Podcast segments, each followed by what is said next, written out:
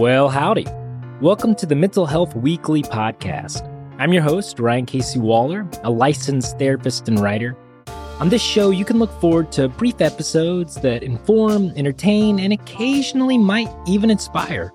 The goal is for you to know or feel or try something that makes your experience of being alive a little more alive. I tell all of my clients in therapy what I want most for them is to be the happiest, healthiest, and safest version of themselves. I want the same for you and for me. So, with that, let's get to today's episode.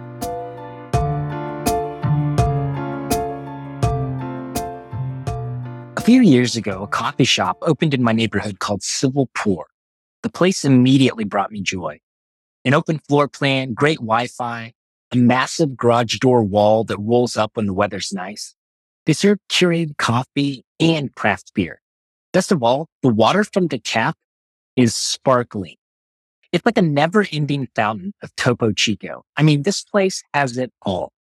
Not only that, the patrons there are diverse, young, old, black, white, straight laced vanilla guys wearing khakis and loafers and funky as hell Gen Zers. Some come to work, others to read. Some, I think, just come. It's not uncommon at all to see students studying for exams or nurses and doctors and scrubs having a drink after their shift at the hospital ended across the street. It's the kind of place I go when I want to feel connected to other people. The owners are a husband and wife who looked at each other mid-career and asked one another if they were really doing what they wanted with their lives. The answer was no. So they quit their jobs and they built a dream instead. And it worked. Civil Pour was a massive success. Then a pandemic happened. You know the story. You saw it play out across the country. Restaurants, bars, and coffee shops shuttered at unprecedented rates. This couple gambled everything, and then in the blink of an eye, the music stopped. That's what happens in life, isn't it? We do our best to move forward, and just when things seem to be going okay, the music stops and we fall down. If you're like me, I don't handle falls very well. I don't just jump right back up and get going. I'm prone to lie on my back and wallow in my misery, much more than I am to try and see the silver lining and stand back up again and get going. Which is just another way of saying I don't always feel very resilient. My guess is that some of you listening feel that way too. So I want to talk to you, not as someone who sees themselves as resilient, but as someone who struggles. There's a temptation when talking about resilience of relying too heavily on cases where individuals overcome extremely hostile conditions to beat the odds. The mother who survives stage four cancer and goes on to run marathons. The child who grows up in poverty and then goes on to be trained as a doctor at Harvard. I understand this. We like these stories. They're fun to hear. There's a reason we love movies about Venus and Serena Williams. Who doesn't want to get lost in a story where impossible feels a little less so when it's over.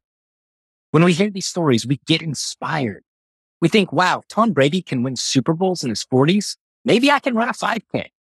If every Taylor Swift song she writes turns into gold, then maybe I can sit down and write that short story about the time my best friend suddenly moved away. Here's the deal. In my experience, exceptional stories more often inhibit than inspire action because we know deep down that we aren't Tom Brady or Taylor Swift. We admire these people. We are entertained by them, but they don't actually motivate us because we don't relate to people who overcome great odds because they don't resonate with our daily lives. The good news is that this is not bad news. Because while it may be true their lives might not be the lives that the general public admires, our capacity for resilience is not reserved for superstars. It's for you and for me. If you take anything away from this episode, let it be this. There is nothing extraordinary about resilience. It is a common human trait. We all have it because we are born with it, which means we can harness it, but only if we choose to. Consider for a moment how the majority of people respond to major tragedies like 9-11 or the pandemic. By and large, people are rather quick to gather themselves and begin rebuilding what was lost, often coming back even stronger than they were before. The human capacity for resilience is remarkable and seriously underrated. A recent survey surveyed more than 500 people from March to May of 2020. It found that even during those early months of the pandemic, more than 56% of people reported feeling great, which was 17% higher than any other positive emotion. Those who reported feeling more grateful also reported being happier. What's even wilder is that even more people, 69% of respondents, reported expecting to feel grateful two to three months in the future. One of the clear signs of good mental health is a person's ability to do this. When things don't go as planned, how do they respond? Are they quick to rise to the challenge by looking for alternative solutions or eager to throw in the towel, convinced they're ill equipped to do what needs to be done? When tragedy strikes or trauma is suffered or divorce is filed, what happens next? If a person is in good mental health, they'll display resilience and navigate the setback. Because remember, we are all naturally resilient. If a person's mental health is suffering, however, their ability to display resilience will be compromised. When facing a tragedy, people in poor mental health are far more prone to catastrophize or engage in all or nothing thinking. The towers fall down on 9-11 and instead of looking to help others or reimagining a new life in the wake of destruction, they see the tragedy as insurmountable. Terror is struck once, which means life can never be the same. It also means it's only a matter of time until it happens again, but the next time it will be much worse. A person in poor mental health catches a cold and immediately worries about cancer. The relationship ends and they're convinced they'll be alone forever. Good mental health, on the other hand, allows a person to demonstrate the enormous capacity of the human spirit to not shrink when faced with a challenge, but rise to meet it with strength, brilliance, and resolve. In short, we are all resilient by nature, but our ability to access this power is highly dependent on the state of our mind. So what is resilience? In the physical sciences, material objects are termed resilient if they resume their original shape after being bent or stretched. That's a sort of helpful definition, but people aren't objects and returning to our original shape is kind of a fantasy. We never return to what we were before. We are forever in the present, moving forward into another present. Trying to recapture what once was is akin to asking a person to travel back in time. Not going to happen. No time machines exist. When it comes to people, resilience often refers to the ability to bounce back after encountering difficulty. The American Psychological Association defines it as the process of adapting well in the face of adversity, trauma, tragedy, threats, and even significant sources of stress, such as family and relationship problems, serious health problems, or workplace and financial stresses. All right. Now we're getting somewhere. So resilience for our purposes on this episode is how we adapt to difficulty. And yet, did you notice that phrase bounce back that I just used? Even I'm still seeming to imply that our goal is to return to the past. I saw a video recently of a shooting at a little league game. Terrible stuff. In the video, you see the boys playing ball, then gunfire erupts. There's a lag in their perception. I mean, they're playing baseball. Something really unexpected happens. You see confusion, slow recognition, and then understanding unfold over the course of just a few seconds. And then they all run away in fear. For those boys, there is before that moment and after. They are forever changed for the worse, for the better. That depends. The only thing I know for sure is that pretending they can or should return to the before is unhelpful when it comes to practicing resilience. Until we experience trauma, many people assume the world is benevolent. Life is controllable and most people are basically good people who deserve good experiences. Trauma, suffering, pain, and loss destroy that illusion. It is the human experience that we don't get to unexperience sexual assault, a racial slur, misogyny, hatred, poverty, or even a shooting at our little league baseball game. Stephen Joseph, a psychologist says trauma challenges our global meaning system. It confronts us with existential truths about the clash with this system. The more we try to hold on to our assumptive world, the more mired we are in denial of such truths. You can't return to who you were before trauma. I know that's hard to hear, but it's true. The literature suggests that we basically have three options. you can get stuck, paralyzed psychologically. That's my personal drug of choice. I still worry about telling my kindergarten teacher that our house got robbed and all of my Christmas gifts were stolen. My thinking was that the class would feel sorry for me and buy me a whole new round of gifts. True story. It happened. And I still feel guilty about it. So easy to get stuck in the past. A client of mine recently told me that some people like to step over the crap in their lives and others like to roll around in it. She's right. And I'm the kind of person who likes to roll around in it. And do you know where that gets me? Nowhere. So our first option is just to get stuck and ruminate psychologically, be paralyzed over the past. Second, when we're faced with trauma, we can seek safety at all costs because we're desperate. It doesn't matter if the form of the perceived safety is actually harmful, like misuse of alcohol or overconsumption of food or drugs. We simply don't want to feel the sting of trauma. So we try to feel safe by numbing out. I do this too, by the way. Client often asks me about their drinking or smoking or whatever. They want to know if it's problematic. My first question is always, why do you use? Are you enhancing your life or are you numbing out from your life? That's the answer that really matters.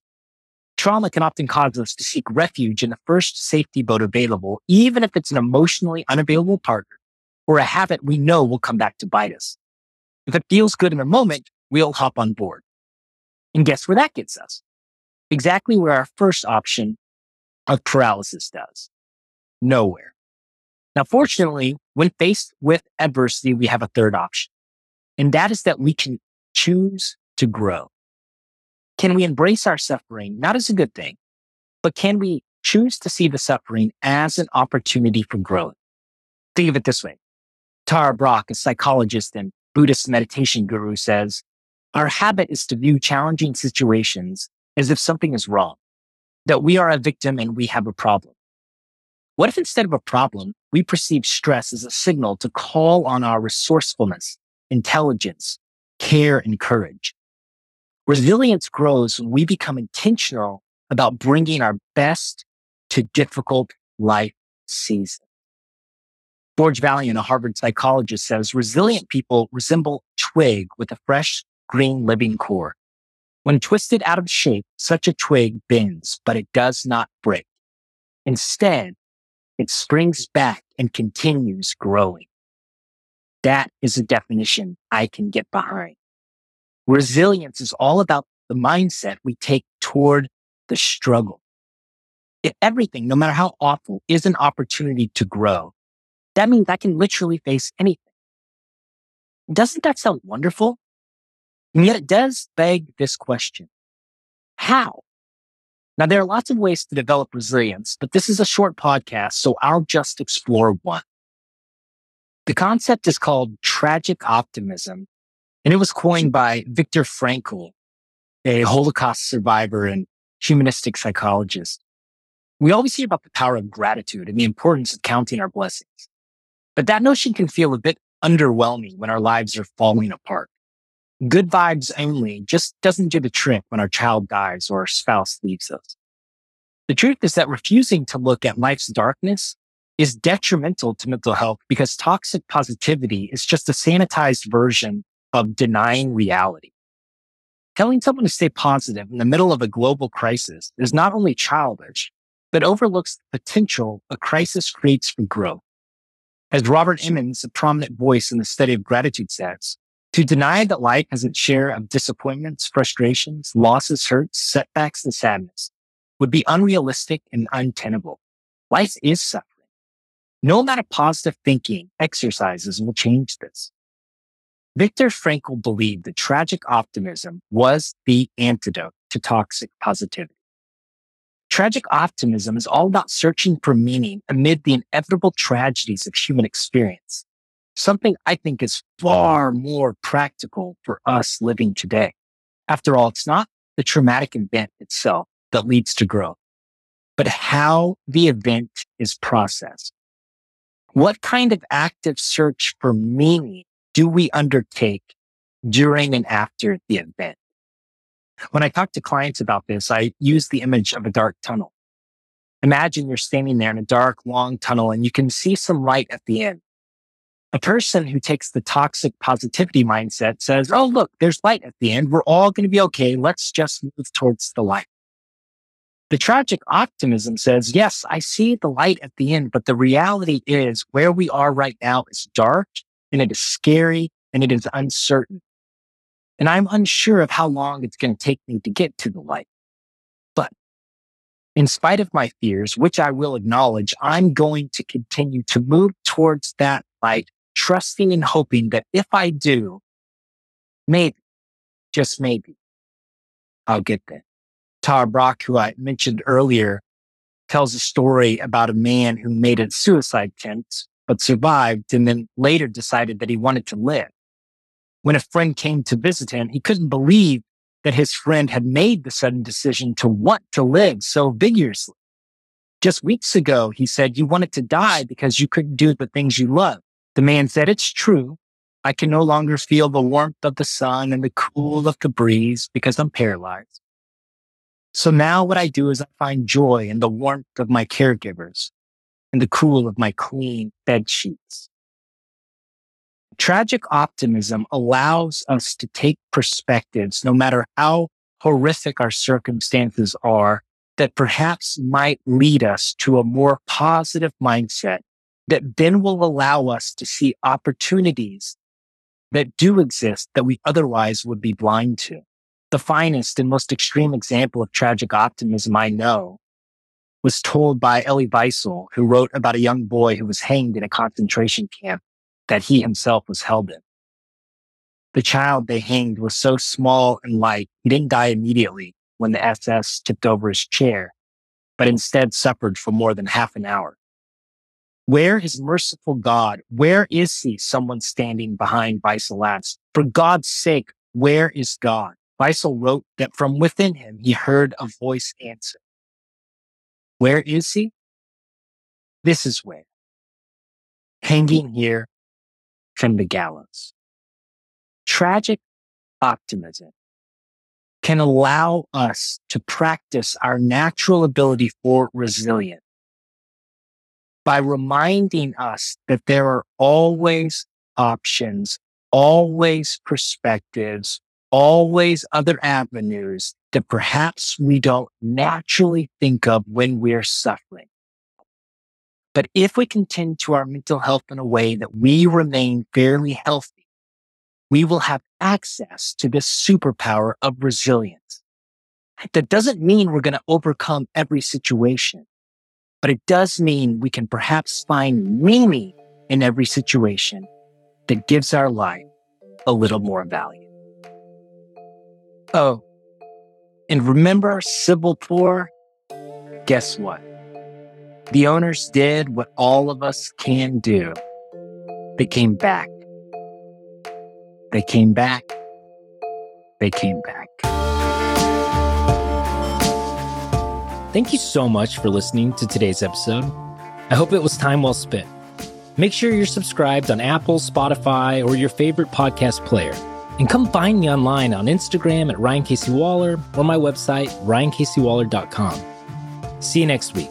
Until then, may the path you're walking be filled with curiosity, peace, and love.